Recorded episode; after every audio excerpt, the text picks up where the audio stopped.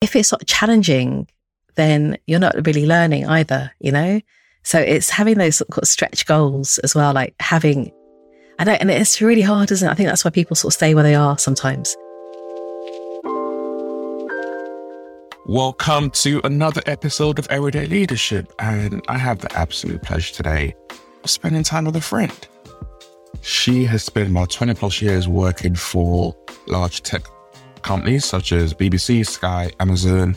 She's a leadership consultant now. She's also a well-being coach. the public speaker. Now working with amazing organizations such as Warner Media, HarperCollins, UCL, Spotify, Naked Wines, just to name a few. She's also created this amazing audiobook called The Power Within You, which I absolutely recommend. Mamta Gera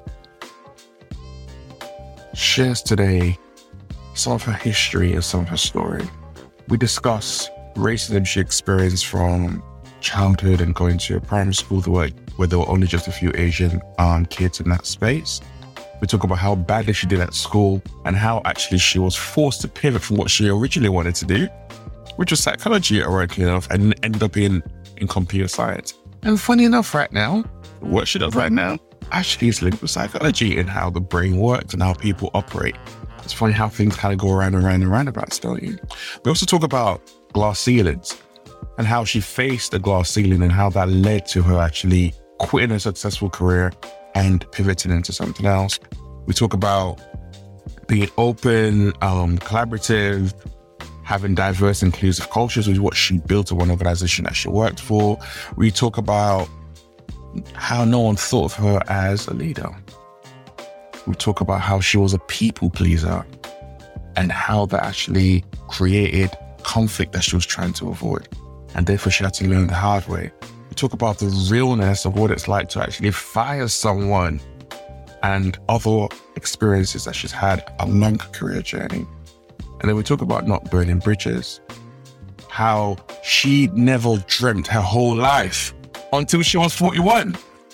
And now she's achieving amazing things and dreaming even bigger and better dreams.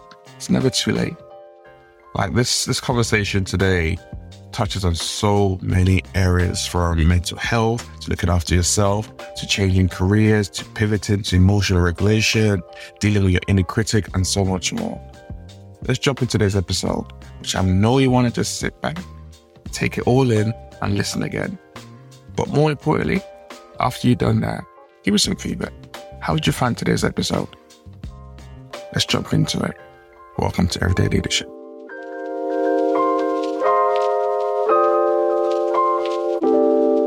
How are you doing? I'm good, thank you. How are you? That's a lovely intro. I appreciate that. I appreciate you as well. It's uh, been a journey, I know, for both of us. Yeah. I think so. It's quite good to have it's people who understand the ups and the downs and the struggles and everything you're kind of navigating, and people just keep it real with you. And it's definitely been like that from the jump, which I think was a, I'm sure it was a random, I don't know how we even got talking. Was it, uh, how did we get talking? I'm sure it was a random LinkedIn message. It was a LinkedIn message. I think it was, we connected about leadership consultancy, Yeah. leadership. And then we said, let's meet for a coffee. Got on really well, had a chat on the phone, in King's Cross, I think it was. Yeah, it was King's Cross, yeah. Yeah, yeah. It was way back. Way back, right? That's what I'm saying, right?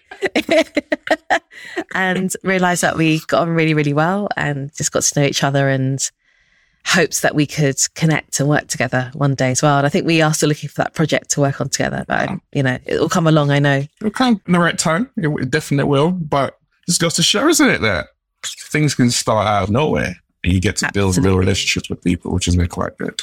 I always go way back with, with everyone I talk to. So let's go back to what was it like as a teenage Mamta? What was the dream then?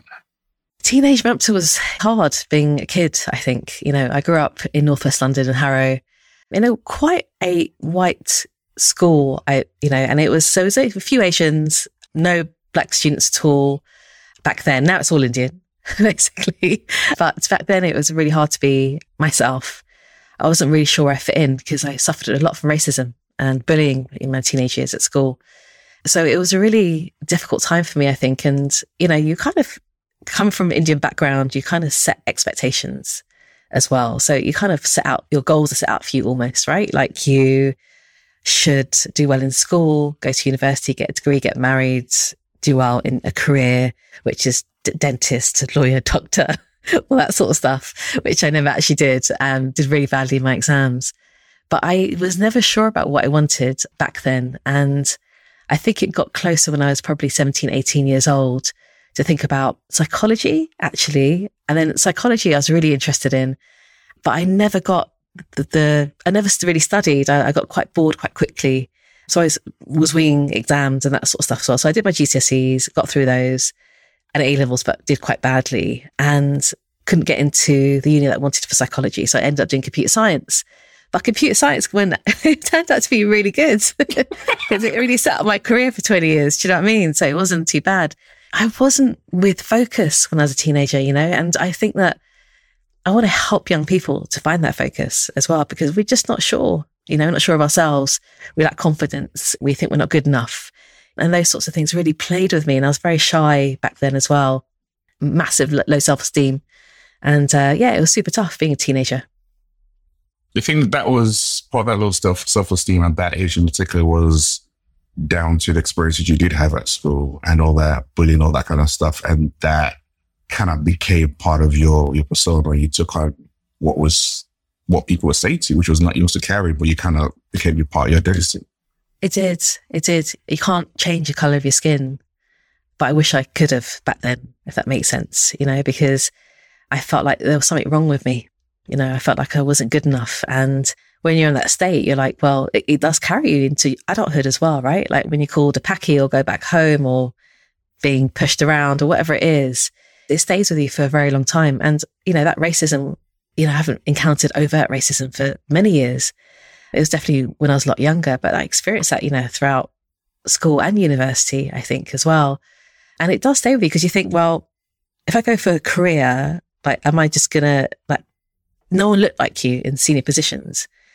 And you're like, how am I to navigate my career? So you just kind of coast your day to day and just kind of hope it goes okay and goes well and like, you know, get money coming in and have a good time and get a mortgage and all that sort of stuff as well. But yeah, it just sits with you and it, it becomes part of your identity as well. Did you break through that because you managed to work your way to some senior leadership positions in, in those sectors I talked about at the top? So even at that period of time, had you already started to shed some of that and change that identity and recognize that you were actually good at, you were perfect the way you were and all that? Or was that just going through the motions and you still pushing through that excellence? So when I did my computer science degree, I became a junior PM when we, after I graduated, basically a couple of years after I was a coder for a bit first. And when I got really good at project management in these companies, I decided to go contracting because that was quite lucrative as well. So I thought, well, I'm really good at what I do. I'm going to go contracting. So I went contracting for several years, but it's just doing the same job again and again somewhere else, right? So I went to Sky twice, went to the BBC, went to Amazon, I was contracting around these companies.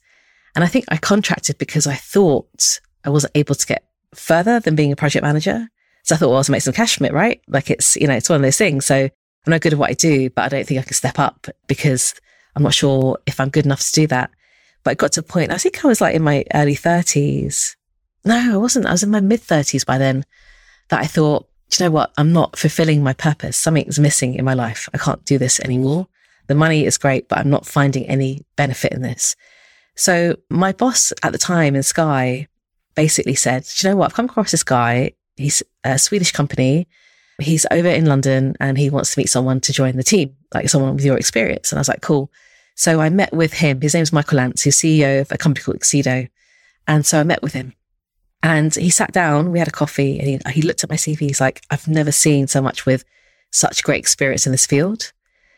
And at the end of that conversation, he said, You can create any role you want in this company. Just tell me what you want. And I was like, wow, it was nuts. So I called myself a global program director. I was like, yeah, sounds really good. and instantly became part of his senior leadership team. And uh, literally, when I joined, the first thing we did went to Hong Kong for a, a, a bit of a jolly and meeting other people around the world. But soon after that, then I became promoted to head of delivery. Then I was managing about 60 people. And because of him, I had the opportunity to do that. And I do think to myself, is it because he was Swedish? Is it because he wasn't from here? You know, and that's really, I don't know if it's bad to say, but would I got the same opportunity in a British company?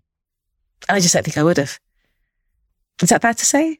It's not bad to say though. It's not bad to say because it's not like you didn't have other people couldn't see your experience. They had the same opportunity to see the experience, but actually he was able to have a conversation with you. I think there's something around what you just said around how not just looking at all on paper. It's there, that's all there, that's all playing, but it's actually seeing the person. So I think there's something around talking to you and spending time with you. It kind of when we talk about recruitment where you can easily see someone's experience and you see their name and there's a bias that shows up straight away, which I've experienced, you've experienced as well, as opposed to actually he met with you, had a conversation with you got to know the human. Your experience on paper is amazing, but then also meet you adds that next level of humanity to it. It's like, of course you're going to fit into my, my company. So I think it's a bishop both. And he didn't see anything else. He didn't see uh, anything around color or gender, whatever it was. It was just like, you're really good at what you do. And it was just that focus. You know, I want to be able to get you on board because of your experience. And he honestly literally changed my life from that point onwards. And I wasn't that young. I was in my mid to late thirties at that time. It was a lot of responsibility to do, right? I had to learn so much. So it wasn't just doing that. I was actually growing the London office. You know, I grew it from like six of us to 30. So I was kind of managing the London office and doing contracts and hiring and firing and responsible for P&Ls and that sort of stuff as well. So I was like, and, you know, things like one of my work colleagues got pregnant and we had no maternity policy in place. So things like that, you know, kind of putting things together. So I was shaping it and I realized that it was, I, I had so much fun doing it because I had never had the opportunity to shape a culture before. And, and I was able to put my stamp on how I thought work culture should be, which is open, collaborative, accepting, diverse. And so I made it my mission for that company, for that London office to be diverse. And I got women over from different countries. Like, so I got someone over from Hong Kong, a young woman to come over and help us with a software development. I helped someone transfer from Mexico, Guadalajara to Sweden. Um, she's still there basically um, with her husband now and two kids, you know, making sure that people could move around and really help them to live the life that they want. So for me, it was like not just doing this role, it was all the stuff around it, which really was amazing. What was it like firing someone? It's horrible. that is the worst thing about being a leader now. I didn't feel so bad with contractors. I was like, oh, by the way, you know, your contract's coming to an end and we might just end early. You're one of those people that they spend on Oh, it's crazy, you know. Uh, but when it came to firing, I found that the most difficult actually when it came to permanent staff, it was really hard because, you know, my direct reports, I had eight direct reports and they were, we were all similar ages, to be fair. And, you know, no one taught, to be, taught me to be a leader. So I was just kind of winging it a little bit as well. Like, but I was still bringing, I had that high empathy, emotional intelligence, but I was a people pleaser. You know, I wasn't assertive as I could be. I avoided conflict. That's not a very good thing to have when you're trying to lead a big team, right? Of people. And there was a change that was happening in our team, and I had to move um, someone from one position to the other, which meant taking away his line manager responsibilities. He didn't take it very well.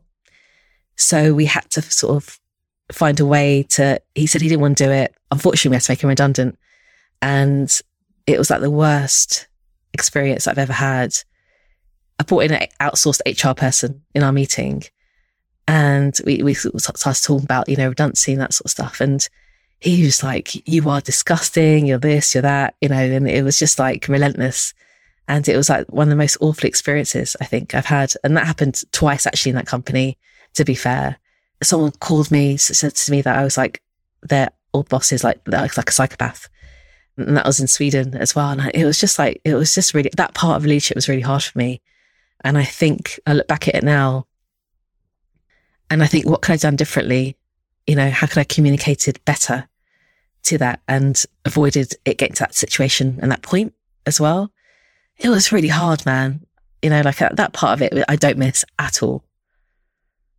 That's kind of why I wanted to really draw it out because there are a lot of things when people talk about leadership where it's glossed over. It's like, oh, yeah, you're going to be a leader, you're going to have a power, you're going to have people working for you, you're going to have managing and leading people, It's super hard because you never know what to expect when it comes to having those difficult conversations, which is why I say is one of the hardest things for a lot of leaders to do. It's like, oh, I love the way you said like, you say yourself, like, I was a people pleaser. And you have people like, that's not necessarily a good thing. like, no, that's everything. I'm like, no, because it can lead to other things and you can create new behaviors or behaviors that actually affect your wider team because of how you feel. And it can be very, very selfish at times. And trying to explain this to people, unless they walk through, it's really, really hard for them to understand. And that's why I really loved when he says, like, actually, no, this was firing people was hard. I had to learn and I was never taught how to do it. So I was learning the hard way, learning on the job as well. And the thing is, that's the thing. Like, I mean, it was amazing to get this opportunity. When I first joined the company, I wasn't managing anyone. And then I managed a lot of people. But I didn't really know how to do it. If I knew what I know now, I would have done things a lot differently, you know, but I had to go through that painful process to learn and understand myself. You know, I was just going through life and I got this role and I just didn't know how to be a leader. And I sort of read books in it and that sort of stuff as well. It just, it but the thing that changed me and changed my life was getting coached, like getting, having a leadership coach. Because when I was really struggling, uh, my HR director in Stockholm said, look, you know, why don't you try coaching? Like, you know, think about this in that, that way. And I was like, yeah, that'd be great. Never done coaching before. I met a company in Sweden. And again, I was like, well, I'm British Indian. She's Swedish. I don't know how this is going to work because we're from very different cultures, but we just ended up talking on a very human level, you know, and it was amazing. It was life changing because we looked at not just my work life, looked at my personal life, you know, my health, my family, my relationships. That brought out my habits. I bring that into work. You know, how does it affect work? How do my habits affect work? She would coach me out of being a people pleaser as well. Like she tried to get me to be more assertive and start to practice this stuff. And it was amazing. It was life changing. And that was an eight month process. And at the end of it, I became a very different leader. I was able to be happier myself, less stressed. I was about to burn out and manage a team in a better way. And when I left Accedo to become a leadership coach, I realized that, you know, I wanted to end it on a good note, basically, that I did well. And actually, I gave Michael, who gave me the opportunity in the first place, I let him know six months before that I was leaving, basically, because I'd made that decision. I said in, in May, told him on my birthday in May, I'm, I'm off, but I'll give you till September, basically, because I respect you and I want to be here and do a good job. That's um, something really, really important about leaving well. Absolutely. I think people are like, I'm just going to leave and go burn this bridge and that. You know, you can, you can actually leave well because it's also not just because of the networks and the contacts, but actually there's something quite good about it for yourself to be like, I did the right thing. Even though I'm leaving and I'm moving on to something, something new, I can still live the space in a place that allows people that I'm leaving behind to be able to deal with it in the best possible way because it shows you actually care about those people as well. It's not just about you. Absolutely. That's when I knew that it was important to the coaching and that allowed me to know that there was a bigger purpose for me. Without that, I wouldn't have realized, I don't think, you know, and I think that's what the coaching allowed. Look at my dreams. What are your goals? What are your dreams? It's like, what dreams? What goals? I never looked at my goals. I never created goals. I just worked for the goals of the company rather than myself. What dreams? I mean, you asked me about me as a teenager. I finally started dreaming after that many years about what I wanted to achieve in my life. And I'm achieving stuff now that I've never dreamt that I thought I would as a teenager. What age did you start dreaming? 41. and since then, it's been non-stop. you know what? Yeah, there is something when we talk about. I don't know. Um, you, you actually experience this um, as well. When you speak to, I want to say younger people, like from sixty or something. But when I speak to people who are in their twenties, and they talk about, oh my gosh, life's so hard. I need to get things figured out. I need to do this, this, this, this, this. And they have so much pressure they put on themselves. And I'm like, you know, life like takes twists and turns and then multiple chapters along the way. You don't have to rush things. You just need to go have a direction you're heading and on that direction, you're going to find different things out. And if you get to a point where you're like, no, I need to go and move to a different path, then that's what you do. Don't always have something so wedded and listen to you say like, you know what, at 41, I started dreaming again after not dreaming my teenage years. But it wasn't like at 41 I had done absolutely nothing. You had achieved some really, really good things, but you recognized there was a new adventure waiting for you. Like you started to dream and you've been dreaming and achieving those dreams and moving on to more. So there's something really, really powerful about that. That don't let anyone kind of rush you. It's your own journey. You're going to get there when you get there. Absolutely. And you hit the nail on the head. And life changes as well. Like your journey takes different paths as well. And the path that is the most fulfilling is what makes you feel happy and joyous inside as well. And I think we do stuff because we think we have to do stuff. And then we get these responsibilities, right? You know, you get a mortgage, you get a house, you have to pay the bills. It's not easy. And that's the thing. It's like we're just driven into this society of like having to just keep up with that world, right? And it's really hard. It's really hard. And, and changing my career was tough. You know, like the first three years was really tough. My revenue is very low. I had to put myself out there, and like selling. Oh, I just get like, you know, I get uh, heebie jeebies from selling. Like it's, you know, networking and reaching out to people. You know what it's like, right? It's like, it's so uncomfortable at times to do it. And, but I made some amazing, met some amazing people like you and networked. You know, I did talks, I did things for free. And eventually, when you start getting that feedback, it starts paying off. And in my fourth year, I just thought, I think there was a time during COVID where I had about £500 left in my business account, probably. And I got that Rishi Sunak's business loan, basically, as well. Like, got, it was really easy to get. I was like, wow, this is amazing. And that kept me going for a while. But I thought at that point, I'd have to go back to project management again. And that made me feel really depressed. And I did go back for a bit, actually. I did contracts because I had to get my money up, basically. And I worked for an old boss of mine at the BBC. It was amazing because she really helped me. And it really helped me when I wasn't so worried about the money. I was able then to focus back on my business again. When I did that, amazing things happened. And over the past year, I've been able to give up that contracting and go back to full time coaching and workshops and that sort of stuff as well. But it's been tough, man. You know, when you change your career, it's tough. It really is. You really have to believe in what you're doing, that self belief, that resilience, you know, coming back from like setbacks and that sort of stuff and knowing that you are changing someone's life is driving you forwards, you know? What was your first sales conversation like? It was the most awful thing in the world. it's really bad. All right. So I went to, uh, what's that? Like, is it Camelot? They own the lottery. The lottery. Yeah. yeah. So an old uh, boss of mine, he was, he's lovely guy, David Crawford. He is CTO there at the time. And he's like, let me, he, he's like, I love what you do. Like, let me introduce you to the HR director. And, you know, that was my first big conversation with someone. So got into the sit down with the HR director and I was all prepared and stuff. And he looked at me and he said, what do you know about this? You've only just started, you know, like he basically said, he asked me what books I read, what I knew about this, what I knew about that, my qualifications. He said that he believed that I wouldn't progress any further.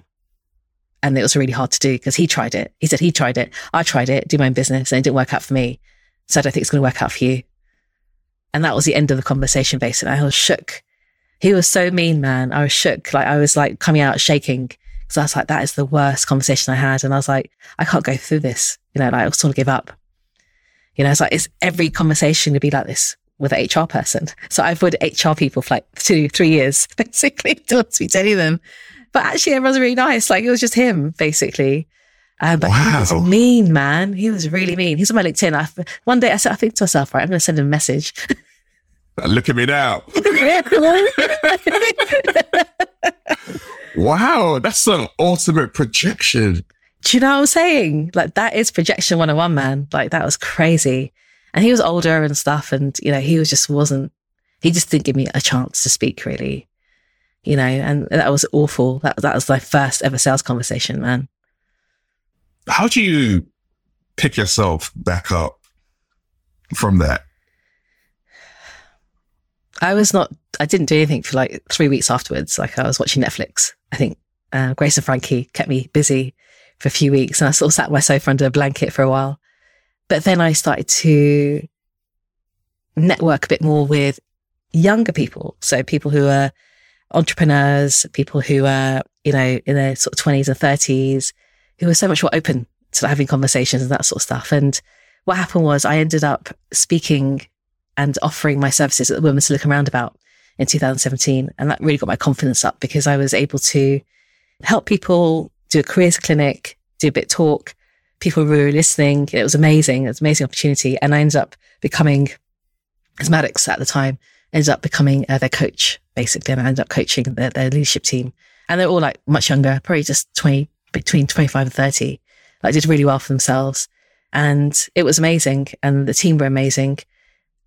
So I think I thought I just, I'll start with small. I'll just start with like entrepreneurs, smaller rather these big, big companies, basically. That's, so that's how I kicked off my career really in leadership coaching. I just started off smaller. I didn't go for the big ones anymore. I was like, let me just start with what I'm doing, get experience, get testimonials, that sort of stuff.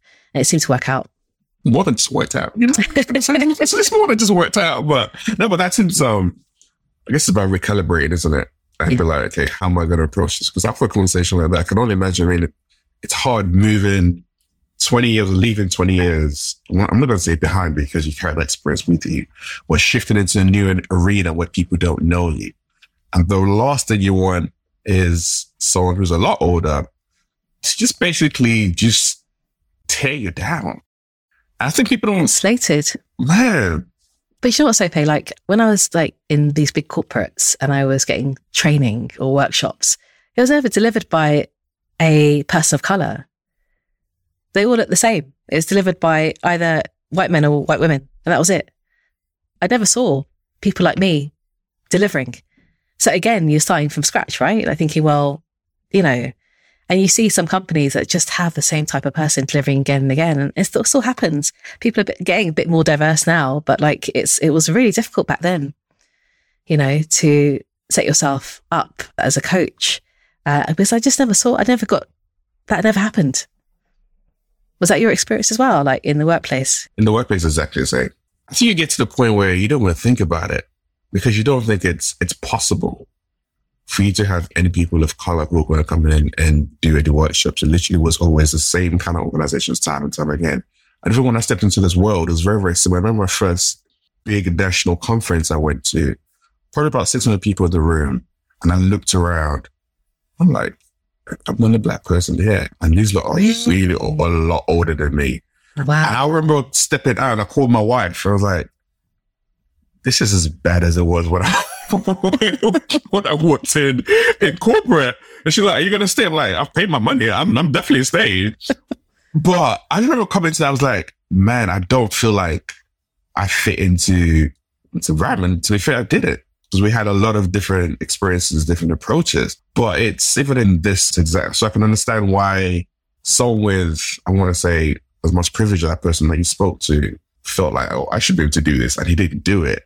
He carried that, his insecurities and just, oh, what's this new young brown woman think she's going to do and I couldn't do? How dare you? And she kind of, and he gave you all of that barrels, both barrels, which is, which is so wrong. It was so I was shook, you know, like it took time for me to get my confidence back up. And, you know, during that time, you get rejected a lot. You reach out to people, people don't reply to you. You have to keep going and you have to sort of have that self belief that you're good at what you do and this is your purpose as well. But if it's sort of challenging, then you're not really learning either, you know?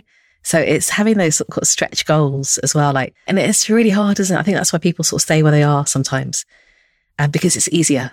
Of course it's easier, right? Like, but when you are challenging yourself, it's super hard. But if you're doing what you believe in, it's definitely worth it in the end as well. And the feedback that I get now, like when I work with these different clients, especially after the pandemic and with Black Lives Matter as well, yeah, companies are actively seeking out people of color, right, to kind of deliver and that sort of stuff, which is great for us for sure.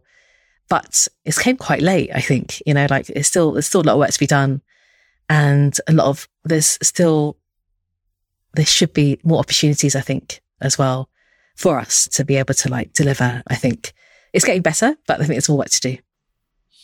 Yeah, it's progress at snail space. I used to I'm still assuming, I know it's not a popular opinion to say out loud, and I know I've had some Christians just say this in the past, but I say it's, it's a snail's pace because even with the like Black Lives Matter stuff like that, have had is a lot of white institutions who were not doing this work now stepped into that space. And because they already had the connections, it's like, oh, my friends, oh, this is another part of our organization. We do, yeah, we're going to do it with you. It's very much similar to what you have where a lot of leaders in particular, where they re, they do a lot of referrals and they refer their friends and their friends keep on coming in. Well, their friends come from the same background, schools from them. And that's why you don't really see a lot of change in those organizations, especially at that level, because it's just the, same thing, the same wheelhouse spin around around the same. So what I, you found this, what I found myself is having some conversations, with organizations who either were not really willing to do the work, i.e. they wanted something in, delivered in like a month or in a night day workshop session, which was never going to happen or they weren't willing to pay for it, or it was just that general tick in the box kind of exercise.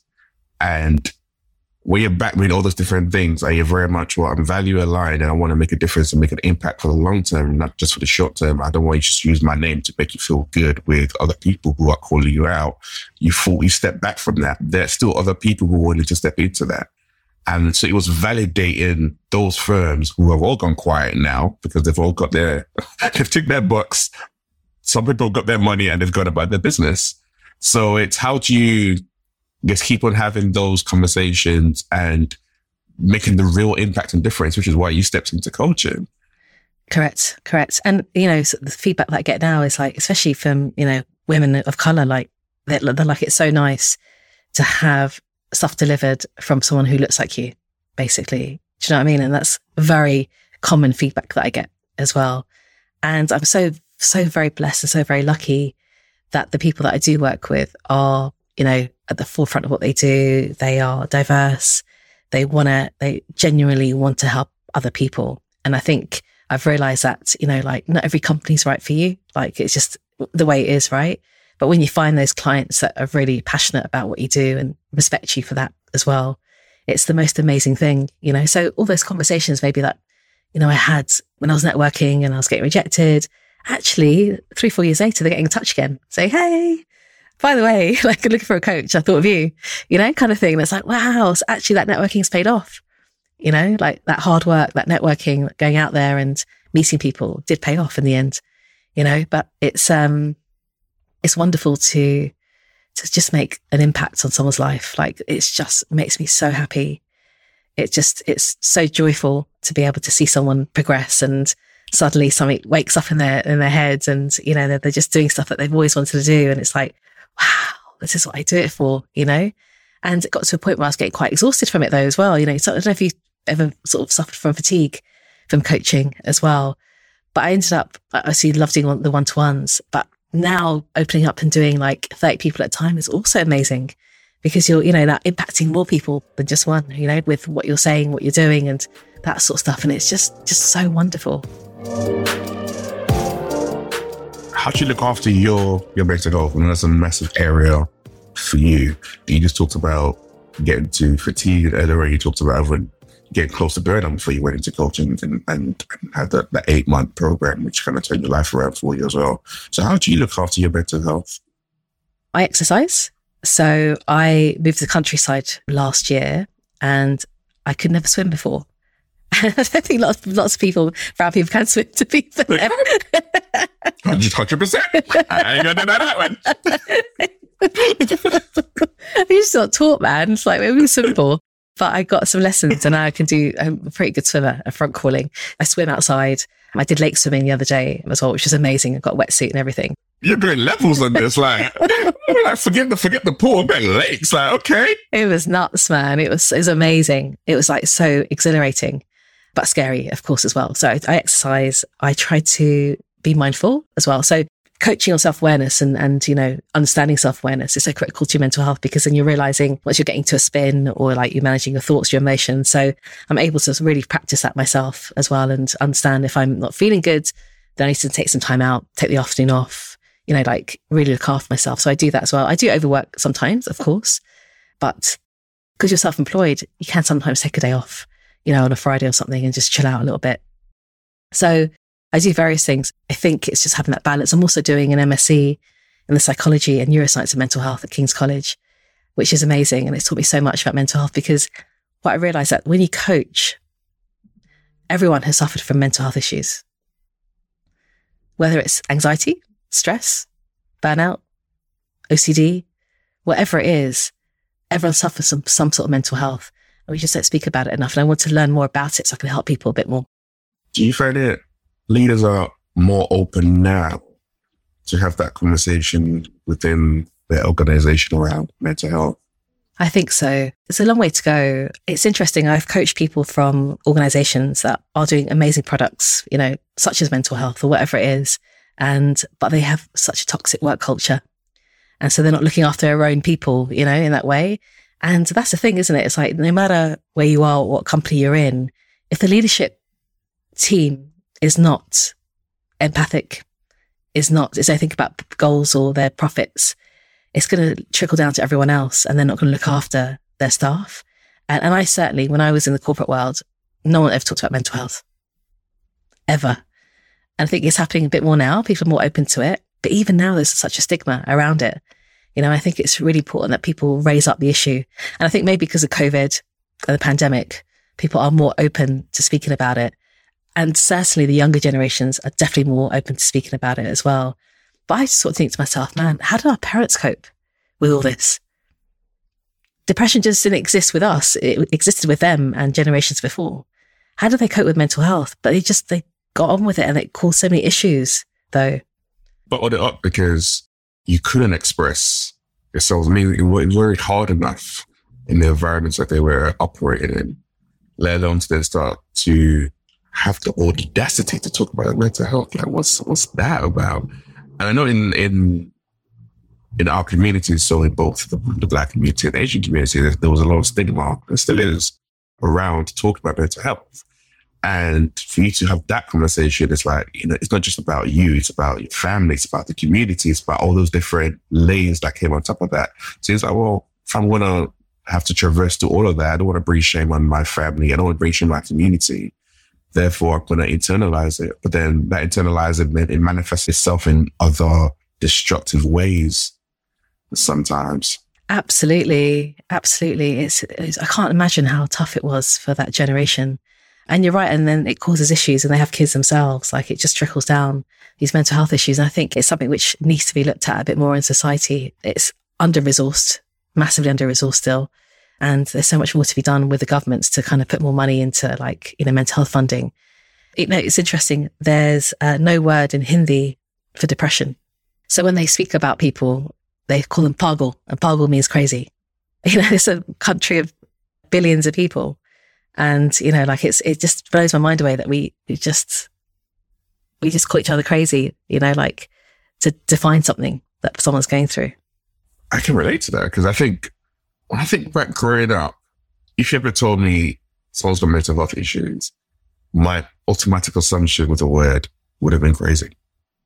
It was never about how someone was feeling. It was never about their emotion, regulation, all that kind of stuff. It was no, there's something wrong with that person. That person's crazy.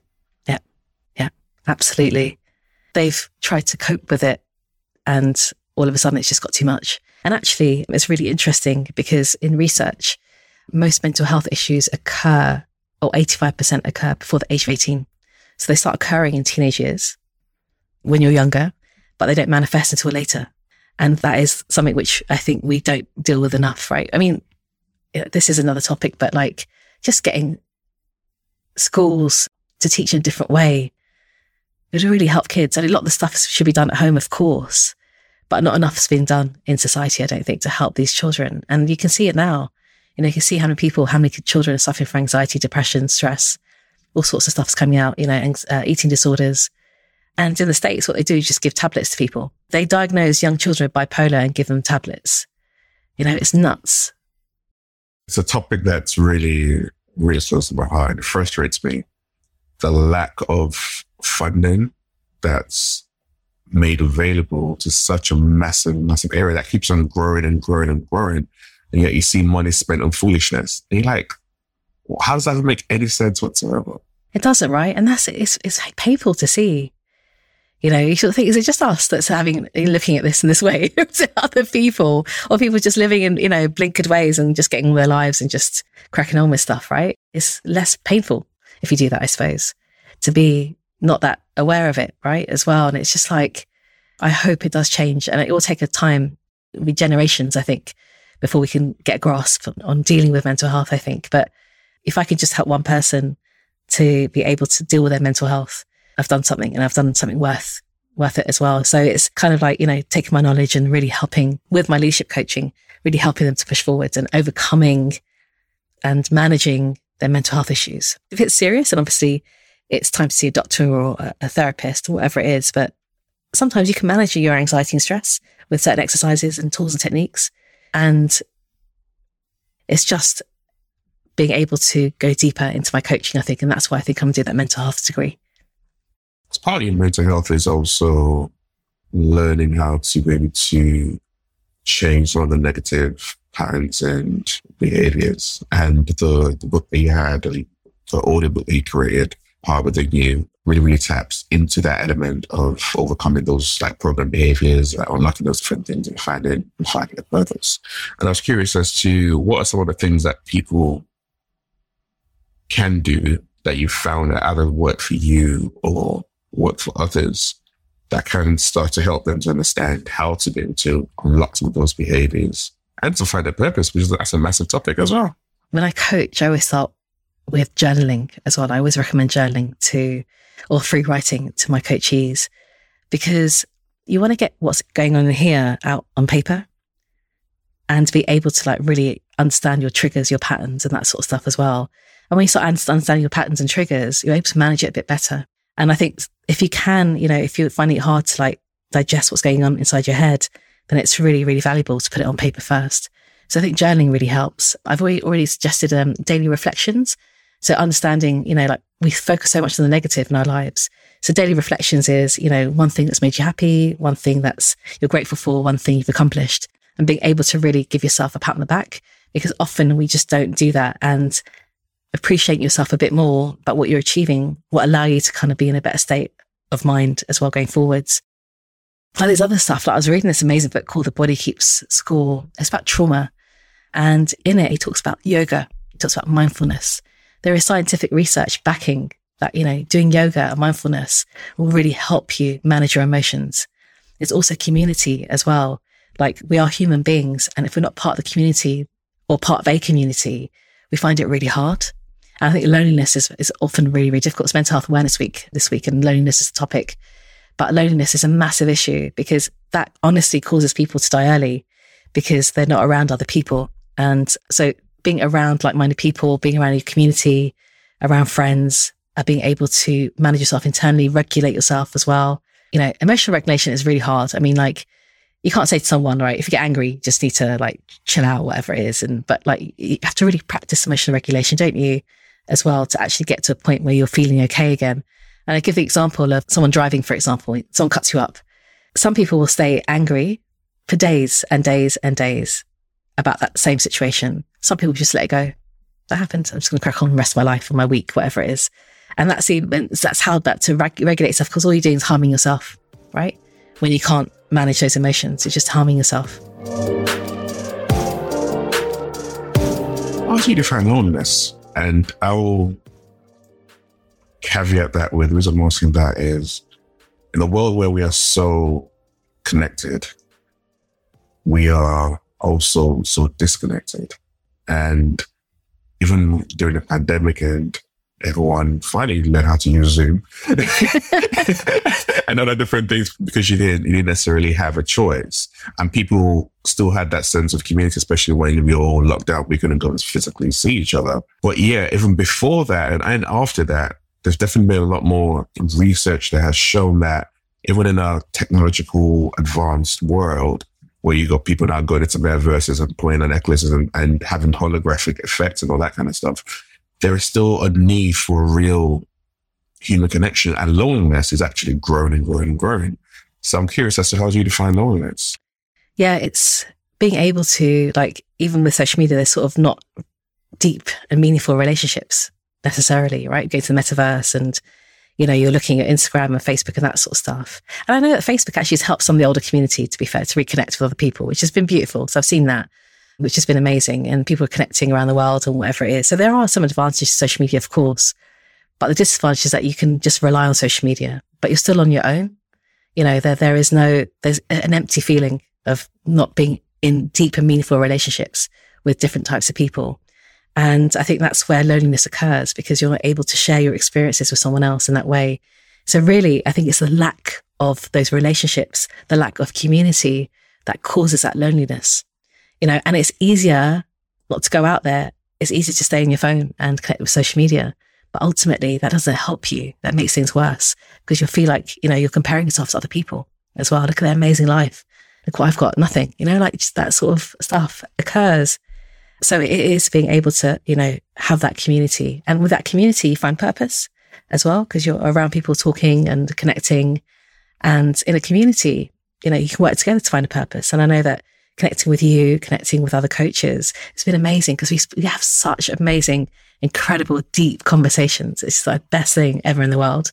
And even though I haven't seen you in so long, because we met that first time. We're going to change that. Yeah, absolutely. Because we met each other and we connected on such a great way. We were able to speak in a deep way instantly. And that's not changed over the years that we've known each other. And that's a beautiful thing. I love that. And I got me thinking around for people who are lonely who are by themselves and are dealing with some of the issues we've already previously talked about. One of the biggest things that can come up is that inner voice and that inner critic. When you talked about that easy, how easy to compare yourself to other people, especially if you're on social media. How do you, how did you deal with your inner critic? It was really hard. I didn't even know I had it in the critic. Do you know what I mean? Until I actually realized that this happens in every human being, basically. Like, you know, you sort of get on the tube and wonder what everyone's thinking I sort of like observe people now, like, oh my God, like people look like they're in pain sometimes, you know, like it's really hard to see. But I became, well, because of my coaching, I became aware that there's obviously an inner critic and inner voice. But what I realized that inner critic was generally lying to me about me, basically. So I had to realize I had to like present myself with evidence. What evidence do I have that this thought is actually true? And it wasn't true. And because of the being aware of your thoughts and self awareness practice that I have, I was able to manage that. So when it comes in, comes creeping in, and it always does, it's never going to go away, the inner critic. When it comes creeping in, I start to remember what I've done, what I've achieved, who I am as a person, my values. And it's hard work, right? It's hard work doing that, that practice, but it gets easier. It gets much, much easier when you start practicing these, these things because you'll start, you're able to know that your inner critic isn't something that's healthy for you and it's also lying to you. So where's the evidence that it's right? I mean, and the inner critic and the inner voice isn't always that bad, right? It's, it's something that you have to listen to and make decisions with. Like if you're, you know, in a dangerous situation, you have to be able to listen to your inner voice as well. But it's the inner critic that demeans you or criticizes you that you have to sort of manage and try and ignore almost as well and keep pushing forwards. Is it easy to ignore your inner critic? When you're aware of it, yes. Okay. But it's becoming, it's becoming aware of it first. It's just a hard part. I mean, it's amazing. We know how important self awareness is, right? But who practices self awareness really on a regular basis? I don't know many people who do. And when, when I coach on it or deliver webinars on it or, you know, going to sessions and workshops, everyone's like, wow, man, this is deep. But it's like, it's part of, part of us. do you know what I mean? It's not a therapy. It's like, it's just something you need to be aware of. I think it's it's a should I say it's an excuse that people generally give themselves to not go deep. Yeah, I agree. And to, it's like, and, and oh, I need to go therapy to go to go get deep, or I need to go coaching to get deep, or I need someone else rather than, like you said, practicing that self awareness for yourself. But I guess it starts with that recognition of what's really going on with me. Am I struggling? And am I close to burnout? Are there issues with my mental health and my state? Life could be great, but it's having that regular self check and that regular conversation with yourself. I think it's really, really important. It is. It is. And I think that if we don't do that, then we're, we're left in a state of, again, anxiety, depression, you know, things like that do form. That's part of your thought processes, right? As well. And if you're not able to manage it, then these things start occurring. And you're right. People think it's too painful to deal with. I don't want to deal with my thoughts and my emotions. It's too much for me. And that's where like, you know, people drink alcohol, you know, take drugs, you know, live hedonistic lifestyles because they just can't deal with their emotions. And we see that a lot. We see that a lot.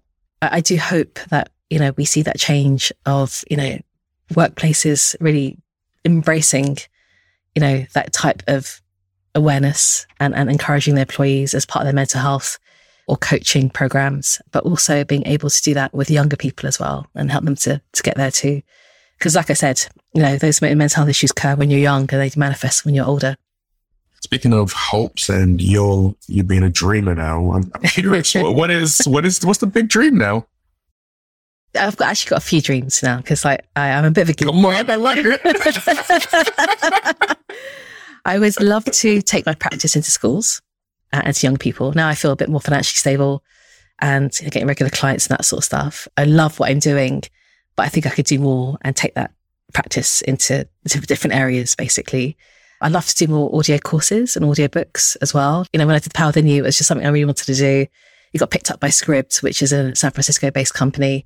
And, and, they, they would love more content as well. So I'd love to make time to kind of do more audiobooks, but maybe write a book as well one day as well, you know, like that would be amazing experience. I just haven't got the capacity at the moment, but I'd love to do that one day. But also thinking about, you know, my life and how I can help. I had this idea of like opening up a nursery, but like an emotional intelligence based nursery, if that makes sense.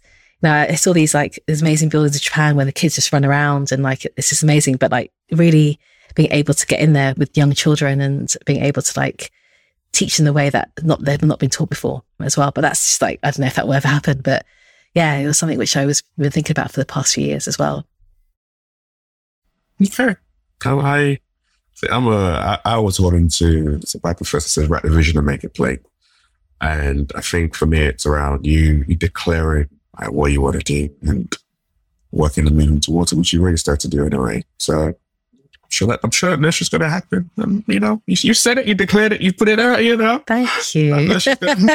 you know, that'd be amazing. I mean, from a from a young age to be able to have such an impact in the way that they are guided and molded and shaped, and to have a real understanding of their emotions, man, that would be very different. Would it be amazing? It'd be incredible to be able to make that impact. You know, there's great work being done in the States and stuff, but yeah, there's a lot of issues in the States as well with anxiety and depression for, for, with young, young children and that sort of stuff. I mean, I'd, I'd love to, even if it's just like one or two schools, just starting there, being able to like, just to kind of get in there and, and deliver stuff. Cause I know what I've done can be translated for a younger audience for sure, you know? And the last question is always going to be, how do you define leadership? I define leadership by being able to lead yourself first, basically. So if you're a leader of you, then you are a leader, basically. And you are every day, every single day being a leader and being kind of, if you're in charge of your life, you are that leader. You reach your goals, your purpose, your values, you are a leader, basically. So I don't think you should be defined by line management or a leader in a company. You could be the leader of yourself. And if you are the leader of yourself, you'll be in a great state to lead other people, but also have an amazing life as well.